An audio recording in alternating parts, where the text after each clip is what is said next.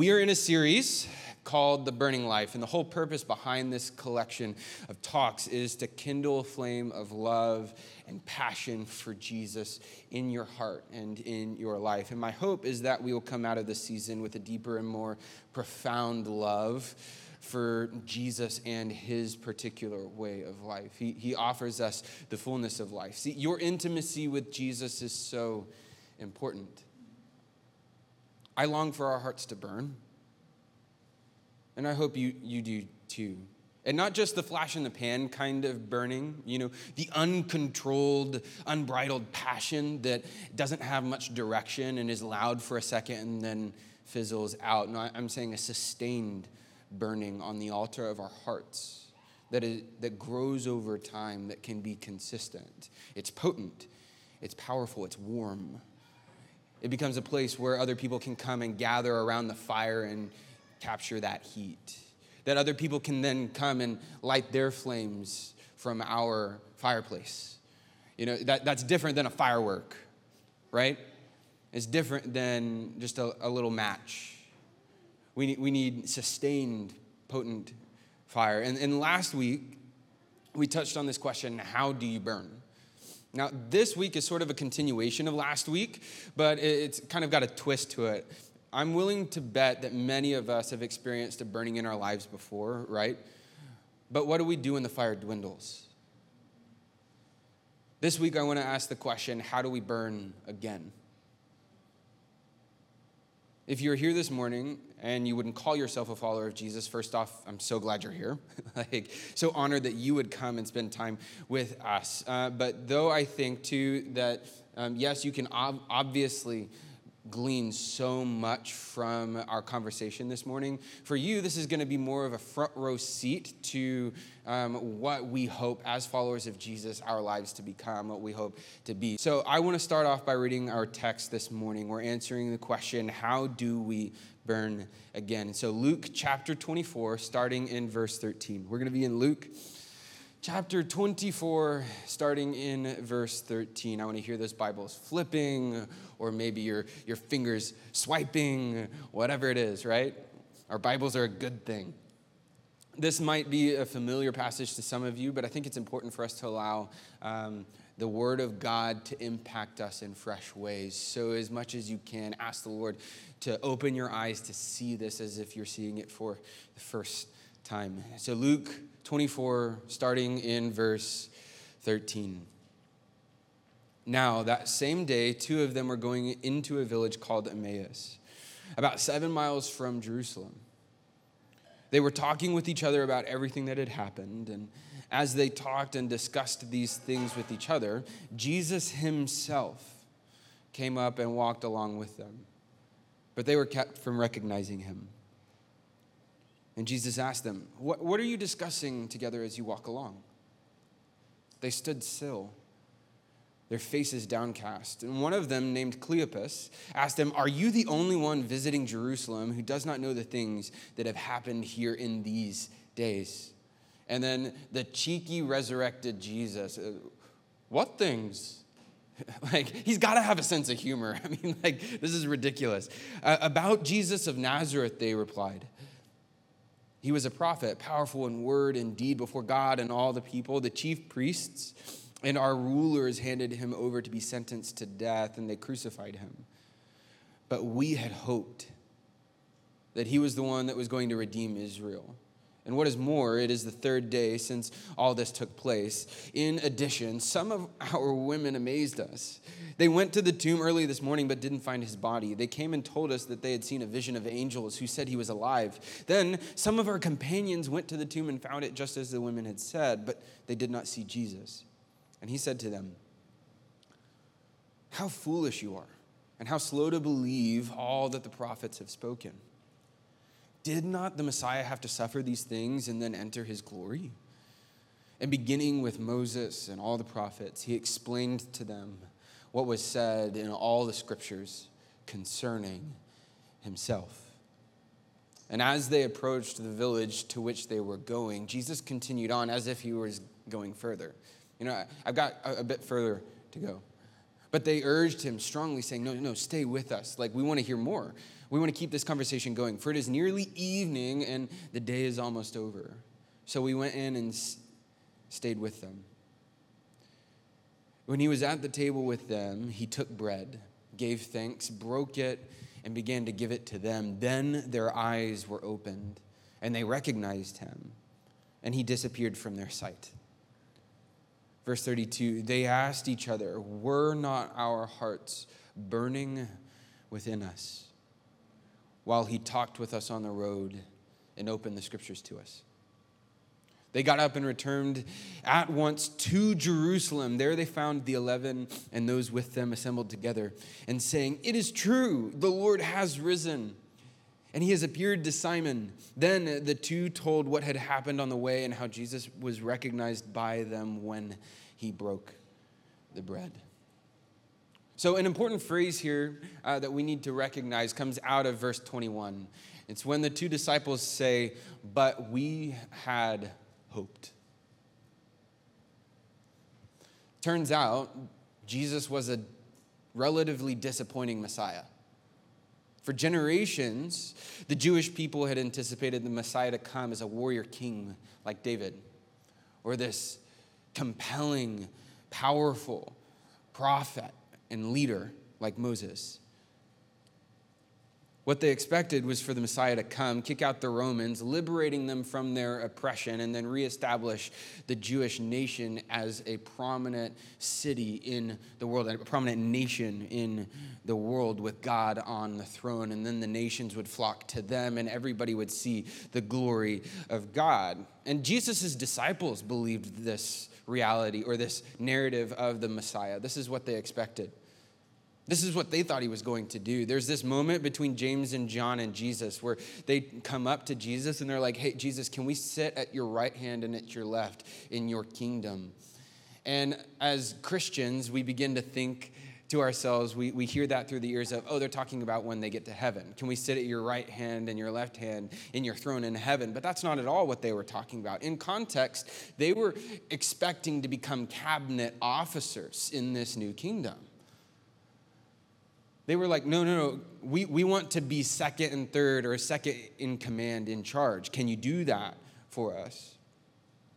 They, they thought that this kingdom was going to be very soon inaugurated and was going to establish Israel. But none of that happened. In fact, quite the opposite, right?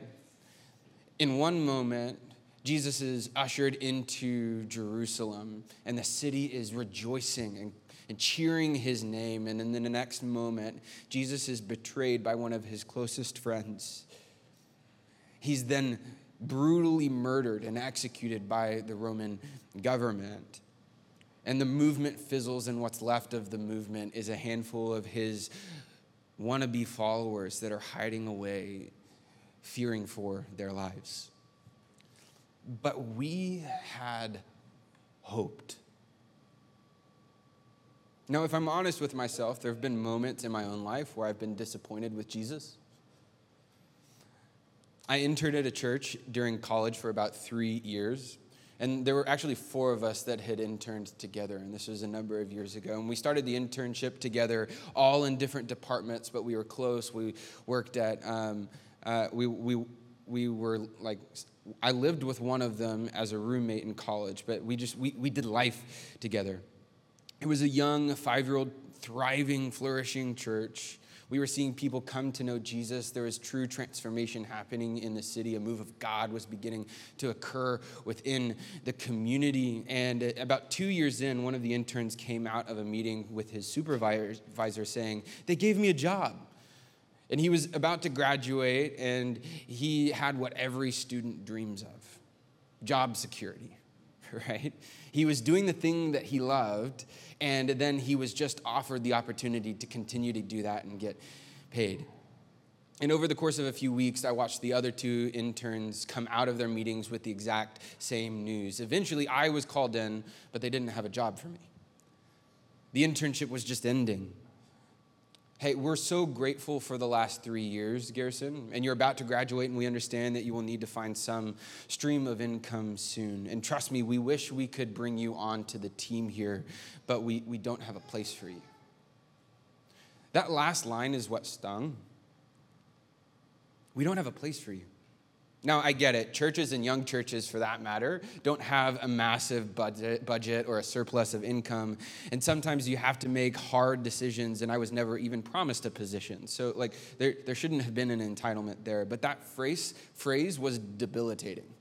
We do not have a place for you. And all he meant by that was that there was no literal job that they had to offer me at that point in time. But it struck a chord deep enough that it sent me into a year of doubting my faith, everything that I had been doing, and even like doubting the church. By God's grace, I came out on the other end loving Jesus and his bride even more deeply. And I'm still in really good relationship with that community back in Nashville. I, I, love them to death. I have conversations with their senior pastor on a consistent basis. So the grace of Christ is able to mend those kinds of moments. But in the moment, it hurt. I had plans and hopes and dreams that were taken from me in an instant. Did I bring any value? Had I heard God's voice correctly for my life? I was an intern, and then they called me an apprentice the second year, which is essentially just a glorified intern where you're doing more stuff than a regular intern, but still not getting paid for it. I was in college, I was working a full time job as a, a, barista, and I was giving them 20 to 30 hours a week. I felt like I was owed something and I was disappointed in Jesus. I had placed my hope in Jesus as my job security Messiah. Maybe you've been there too.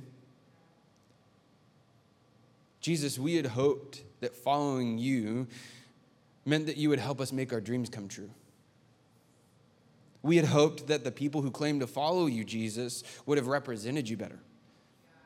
We had hoped that if we remained moderate and relevant to the culture, then that meant that maybe the culture would actually accept us. We had hoped that surrendering our lives to Jesus meant that we wouldn't have to experience this level of heartache, doubt, disillusionment, or confusion. So they were walking away. Jesus had been dead for three days. Some of the women had come bursting through, claiming that his body could not be found and that he was actually alive. But yeah, cool story. like, never mind that, we're out. They were walking away, they were walking to Emmaus. Why Emmaus? Well, we don't really know exactly why they were walking to Emmaus. The scripture doesn't give us any context, and even any of the scholarly arguments for the reason they were going to Emmaus is actually just conjecture. Some people say that Emmaus was historically a, a site where significant military battles had been won. And that makes a lot of sense. Like maybe they were going to a place to pursue an idealized version of what they hoped Jesus could have been, to kind of console their longings for a military Messiah. That makes sense. It, I mean, I also read, and this is far reaching, but I read somewhere at one point that Emmaus um, was known for its healing pools. So they were going to seek some sort of remedy and healing towards the pain that they had just experienced. And then some scholars just say that they were going home, that they were returning. And all of those work great, um, especially because we've all experienced those things, right? When we experience pain or when things don't go according to plan, sometimes we go after other things that are just slightly off of what we wanted in the first place, but are helping us capture and pursue and um, receive the idealized version of our own future. Sometimes we seek out remedy solace and healing in various things, whether those things be good and bad. And sometimes we just return home. We go back to the way things were. We just, we, we never skip a beat. We act like the, the season of pain, what caused that pain, didn't even happen in our lives, and we just go back to business as usual. But again, the point is not that they were going to Emmaus, it's that they were walking away from Jerusalem. That's what the text emphasizes. They were walking away from the kingdom.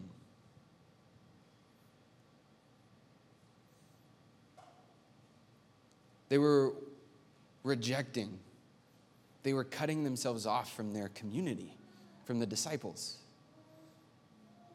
They were walking away from Jesus.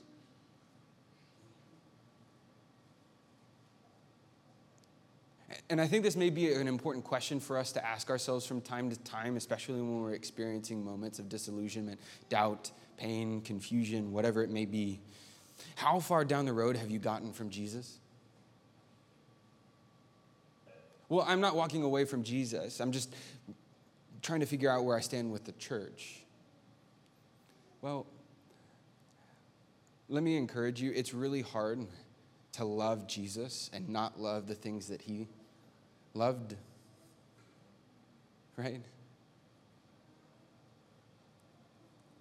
How far have you gotten down the road away from Jesus? Maybe it's just a few steps. Or maybe you're further down than you actually have realized. Now, read this verse with me in verse 15. It just gives me so much hope. Verse 15 As they talked and discussed these things with each other, Jesus himself came up and walked along with them. They are walking away from Jesus, and Jesus walks with them.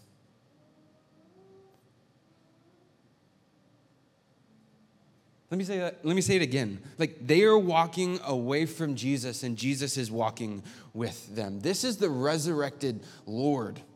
This is the king of the universe and he doesn't show up and go and present himself to rulers and authorities and places of power. He doesn't go to the Romans or to the temple, to the places where, like, people actually, the people who actually murdered him saying, I'm back, baby. Like, he doesn't do that. No, he goes to the people who are walking away from him, his disciples, and he walks with them. Like, just let that sink in. He steps in and walks alongside his disciples in the midst of their despair and walks with them as they are walking away from him. This isn't to say that he's affirming their walking away. Jesus walks alongside a lot of people without affirming their actions and life decisions. Am I right? This is simply the radical compassion and love of Christ on display. He wants to be with you. Verse 16, but they were kept from recognizing him. So they didn't recognize him. It seems like Jesus is somehow miraculously keeping them from recognizing who he is, his identity. And it also just makes sense, right? Like, I don't think I would expect to see a guy I just saw die three days later walk up to me and go, hello, so like there's there's this sense of like they, they just don't recognize him. But it got me thinking, I, how often do we miss Jesus when he's walking with us? Have you ever noticed that our expectations of Jesus will sometimes keep us from seeing Jesus? Last week we said that your expectations or your perception of Jesus will affect your relationship with him. Sometimes it'll just keep you from seeing him entirely. I wonder how often we expect Jesus to show up in certain areas of our lives when he's been walking with us all along. You know, like the conversation of the difference between needs and wants, or like we're begging Jesus to show up in this way in our lives. And we're contending, we're begging him, and we're like frustrated and discontent and crying out, Lord, why won't you show up? And he's standing over here saying, I'm right here next to you. Like, I, am here with you in the midst of it. Whatever you're going through, whatever you will go through, as we wrestle with disillusionment, pain, doubt, and despair, Jesus is right there with you in the midst of it all. Let that sink in. And then he asks a question in verse 17. He says, What are you guys talking about? You know, because there's stuff in your heart and you're probably like thinking about it and like talking and discussing it over. So, so what are you discussing? Then there's this back and forth for a bit. And as I was reading this this week, I just felt the Holy Spirit ask me, What have you been talking about, Garrison? Well, I've been talking a lot about how to raise a one year old and have a good marriage while simultaneously trying to plant a church, Jesus. I've been talking about building a kids' team and multiplying our house churches. Jesus, I get together with other pastors and church planters, and we talk a lot about strategy and church models and the cultural climate and how many of our friends are stepping down from the ministry. Jesus, we've been talking about politics and the economy and inflation and the shortage of eggs at Trader Joe's. Like, we've been talking about that disappointment or unexpected circumstance in our lives. Jesus, we've been talking about family dynamics and our careers our relationships, and that new Netflix series that everyone should watch. That's what we've been talking about, Jesus. I'm beginning to realize that we talk about, think about a lot of different things, but rarely do we ever talk about Jesus. And look what Jesus does here in verse 27. And beginning with Moses and all the prophets, he explained to them what was said in all the scriptures concerning himself. He says, Not, you've got it all wrong. I know you think the Messiah was supposed to be like this, but let me show you that the, the scriptures are pointing to me. So, you want to talk about politics? Well, let me talk to you about Jesus in politics. So, you want to talk about family dynamics? Well, I'd like to talk to you about Jesus and family dynamics. You want to talk about relationships? Jesus has an answer for that too. You want to talk about your career and your dream and the call on your life. Jesus wants to walk alongside that conversation too. I don't I, I, need you to hear this. Let this be a principle, a guiding principle for your life. Whatever you talk about, whatever they want to talk about, make for sure it's about Jesus. But also, like, listen to the grace and the, and the beauty of this. That whatever you're talking about, Jesus wants to be in that conversation. There is nothing too meta or trivial that Jesus does not want to be in the midst of. He wants to engage with you, He wants to be the center of the story. Are we allowing Him to capture our imaginations? Let's keep reading in verse 28. As they approached the village to which they were going, Jesus continued on as if he were going further. But they urged him strongly, Stay with us, for it is nearly evening and the day is almost over. So he went in to stay with them. When he was at the table with them, he took bread, gave thanks, broke it, and began to give it to them. Then their eyes were opened and they recognized him, and he disappeared from their sight. they asked each other, Were not our hearts burning within us? While he talked with us on the road and opened the scriptures to us. Hone in on that last verse with me. Were not our hearts burning? Say, okay, why is it that their hearts were burning? Well, let's continue reading. While he talked with us, and while he opened the scriptures to us. So I want to make this really practical for you guys. Talking with Jesus plus reading the scriptures equals a burning heart. Let that sink in. All right, you can go home. That's it. All right, we're done. No, but seriously, I want you to like understand this. Prayer and reading the Bible. Wait. Really? like, are you sure? It, that seems too easy. In fact, they were so important to Jesus, now get this, that he intentionally made sure to do those two things before revealing his identity to them. He walked with them and talked with them and opened up the scriptures, and then he's like, Guess who it is? the thing that was causing them so much despair, their loss of heart, all focused on the fact that he had died. And he could have just, I mean, before they even got to Emmaus, they had walked miles, right? They had been walking forever. And they could have taken a few steps, and Jesus could have been like, no, no, no, hold on, wait, wait, I'm alive, it's okay, come back. But he didn't do that. Jesus could have chased them down. But instead, he walks with them and opens the scriptures with them. Apparently, communing with them and mining the scriptures was more important to Jesus than just immediately pulling them out of their pain. Ironically, prayer and Bible reading are the first two things to get the eject button typically when things don't go according to plan. Am I right?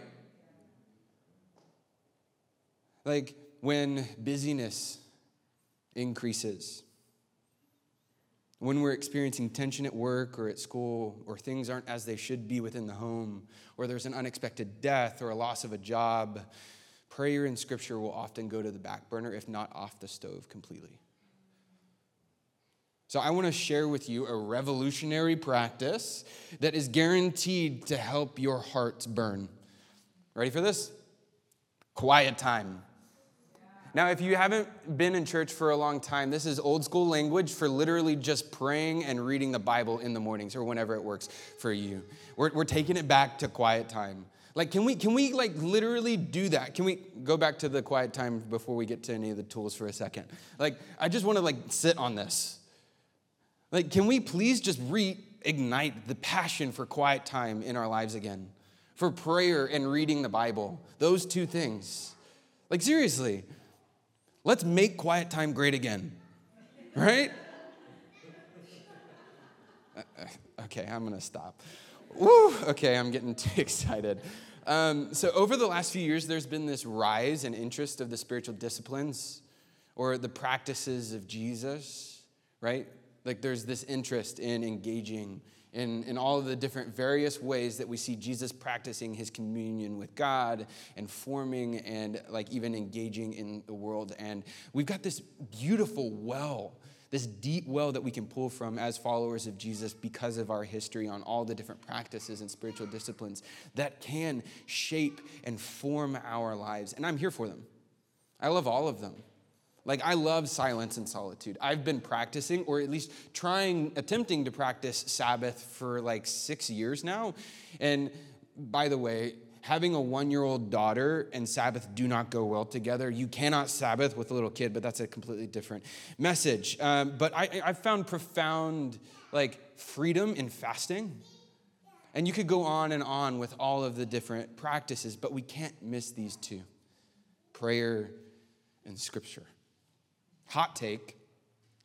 I'm beginning to believe that one of the reasons, now, okay, there's many reasons, so many reasons, some good, some bad, but I'm beginning to believe that one of the reasons there's this infatuation with the practices in our culture right now is because we love complexity in our culture. Does that make sense? No? Maybe, maybe a little bit? All right, so we actually honor complexity over simplicity in our culture. Like, if you find someone who can articulate complicated knowledge, we think, oh, yeah, that's someone that we should be listening to. And this is actually occurring in the church context too, where we're attaching ourselves to people who sound like they've got it, all the information that we need. And the more nuanced and articulate that message is, the more we feel the need to follow after that. And on a, even a personal level, like not just like meta, but on an individual level, we feel the need to read six more books to find this many, like this much more knowledge on a certain thing. We feel like we need to engage in this X amount of more practices or things before we ever enter into taking action in our lives, before ever actually leaning in. Why? Well, simplicity is a funny thing. When some, something is simple, it requires immediate action. Simplicity demands our obedience.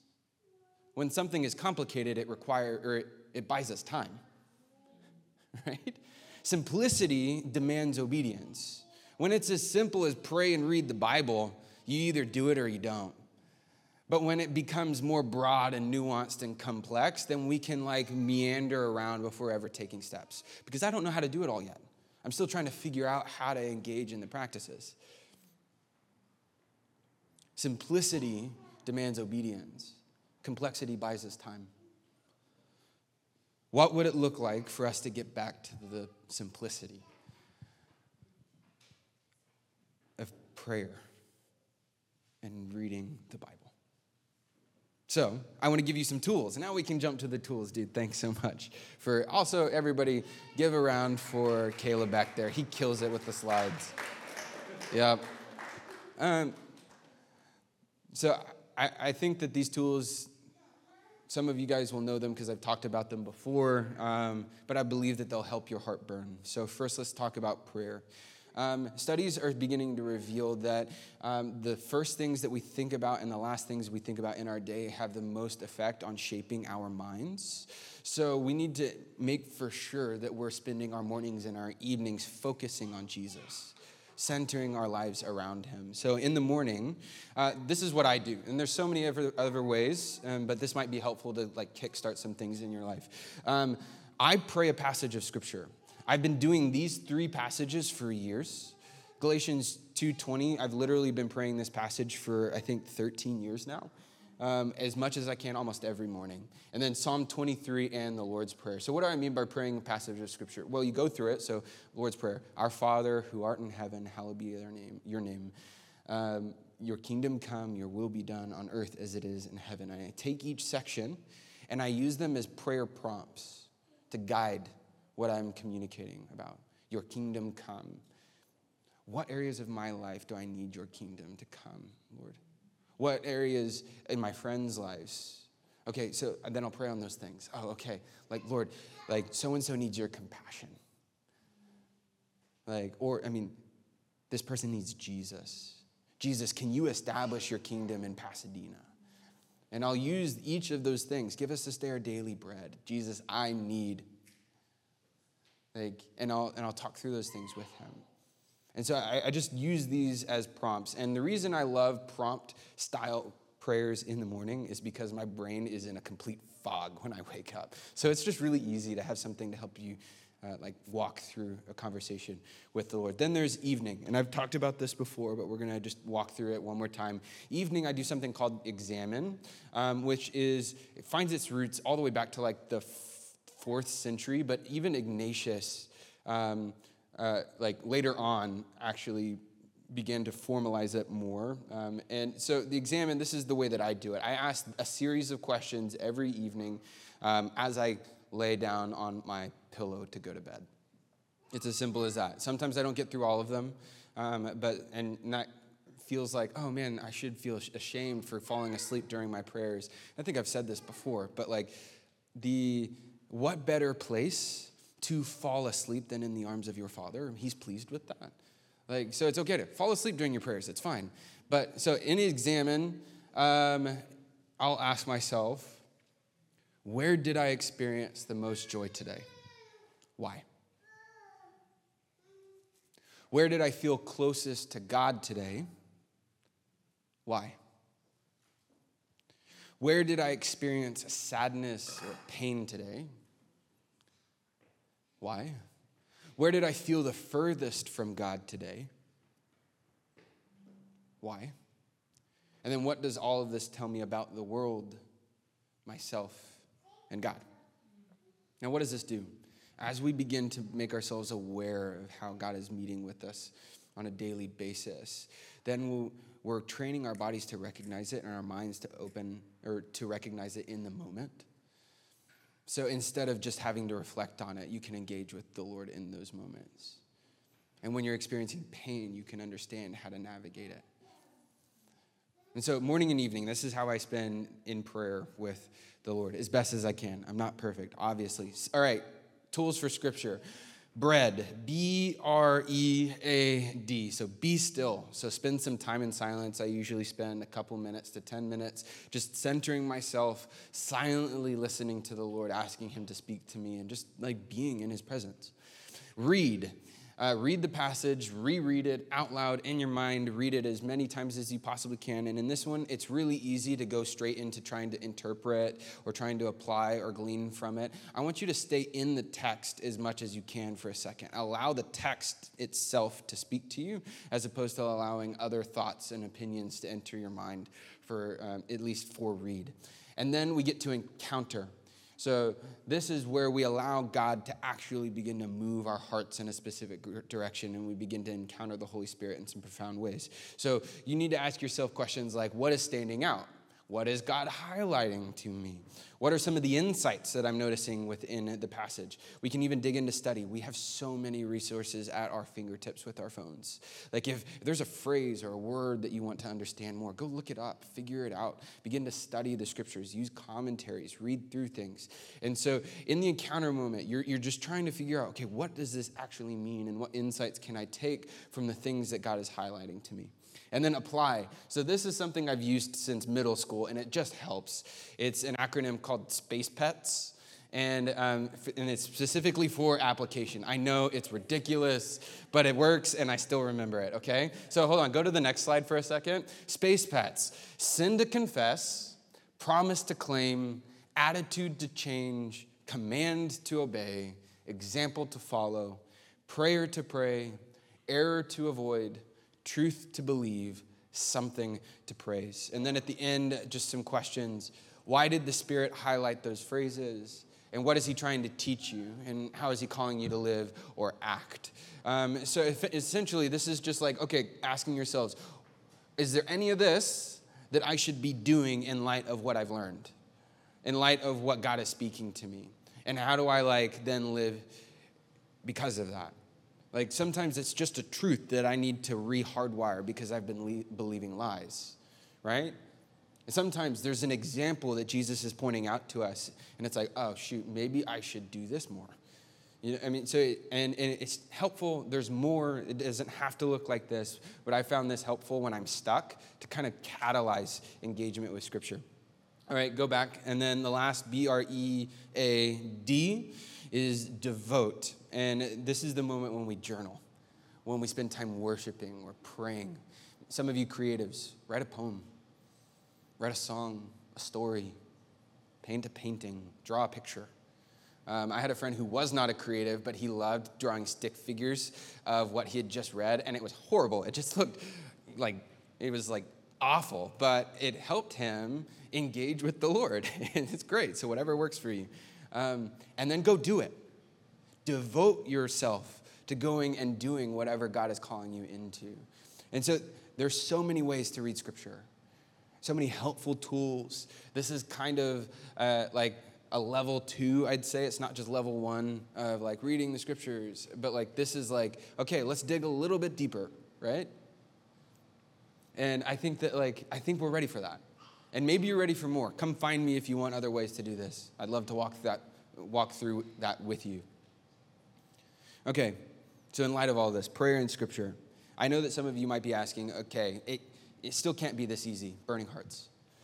Like, you, I do these two things and then my heart will burn, but that makes no sense. I've spent time praying and I've spent time reading the Bible, and I've got my routines down, and I still don't feel like my heart burns. What gives? one of my convictions is that we don't actually spend enough time in those spaces. Let me encourage you to pray and read until your heart burns. Don't give up. Keep coming back, keep digging in. Don't stop. Sometimes we read for five minutes and we're like, oh, this is so confusing, I don't know what to do next. And we move on instead of sitting with it. Read until your heart burns pray with him until your heart burns. And that doesn't mean keep reading. I mean, it could just look like reading something over and over again or holding on to it throughout the rest of your day and continually meditating on it and getting back to it. But like, we can give him an hour. We can give him time if we prioritize that. All right, so there's the tools. I know we've gone through a lot, so I'm just going to invite you guys to stand with me. I want us to spend a moment in, in prayer with the Lord, just you and Jesus. So if you wouldn't mind um, putting, open your hands right in front of you and closing your eyes.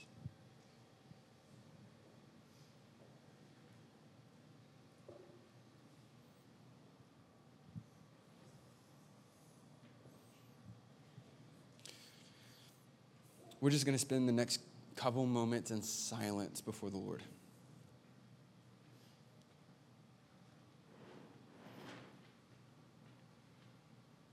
Invite Him to minister to you.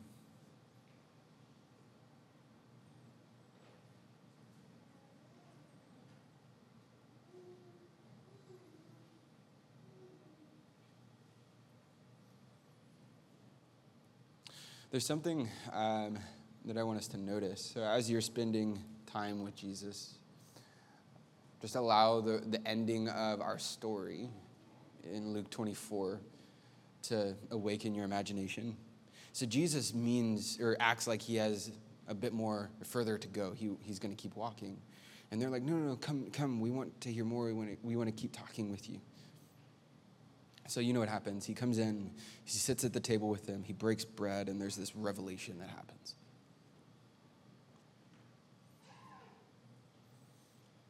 But that revelation didn't necessarily solve all of their problems. Jesus pieces mid meal. They're like, we want to hear more. Nah, I'm out. And he just disappears.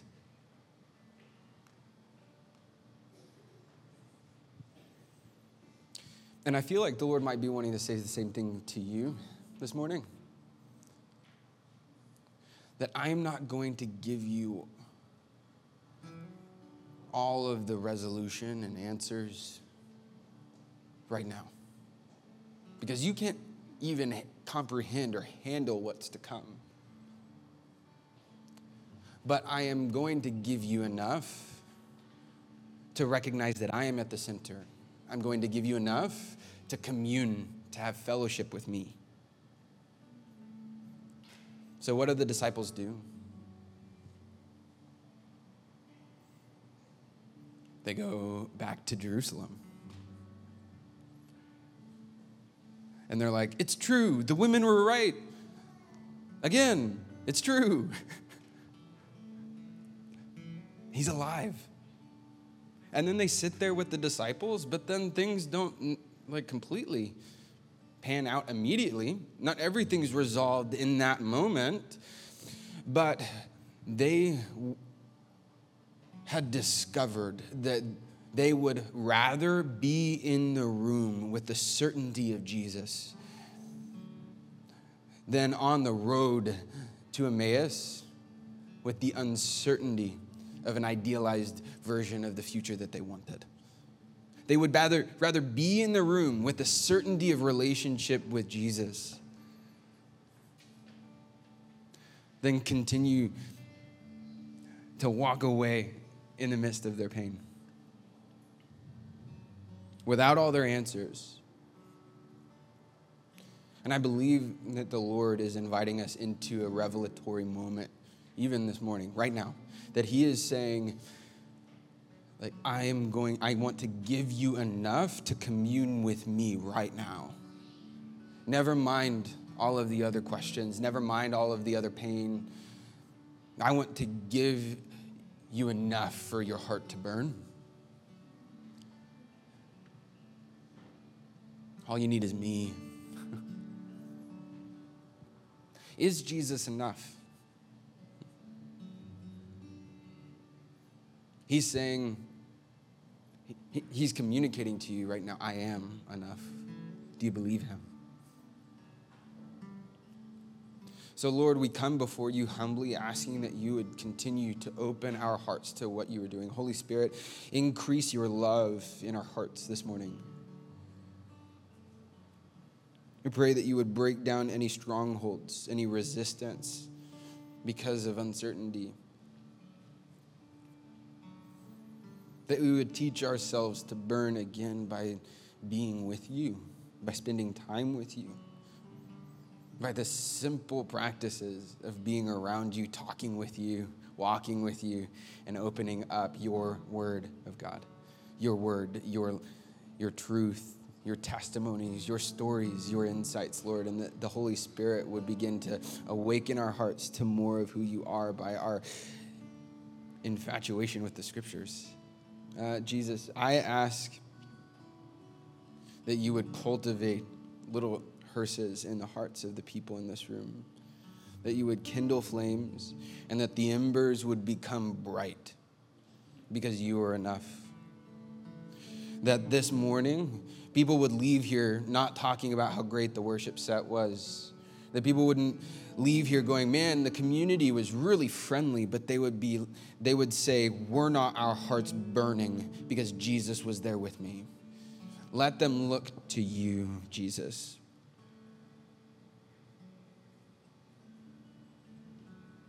I pray that everything else would fade away. and if we forget you, if you become peripheral and not at the center, Lord, I pray that you would shut us down. We love you, Lord. In your holy, heavenly name we pray. Amen.